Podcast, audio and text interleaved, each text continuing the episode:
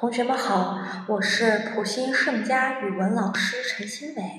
今天我给同学们带来了雷神的故事。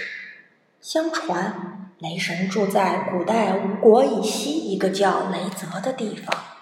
据说，雷神在打雷的时候，是用自己两个大拳头使劲儿敲打自己圆圆的大肚皮，接着天空中就响起了震耳欲聋的雷声。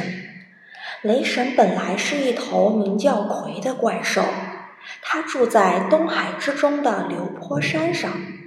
魁的外形有点像人间的黄牛，不过它的身子是青色的，头上也没有角。魁只有一条腿，全身能发光，发光的时候能够像太阳和月亮一样光芒四射。它的吼声能把人活活吓死。如果它跳入大海，或者从大海里面跳出来，就会掀起一场海啸。当年皇帝和蚩尤打仗，打得十分辛苦，因为蚩尤神通广大，能把铁一般硬的石头咬得粉碎，还能在天上自由飞行。为此，皇帝想了很多办法，都斗不过他，最后只好到天上请玄女来帮忙。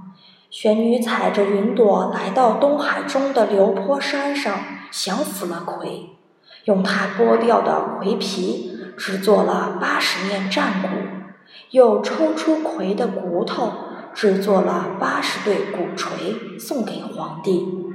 等到两军再次交战。皇帝命令天兵天将用葵皮做的战鼓来擂鼓，蚩尤被巨大的响声震得四肢无力。最后，皇帝趁势杀了蚩尤。从此，皇帝凭着这八十面鼓威震天下。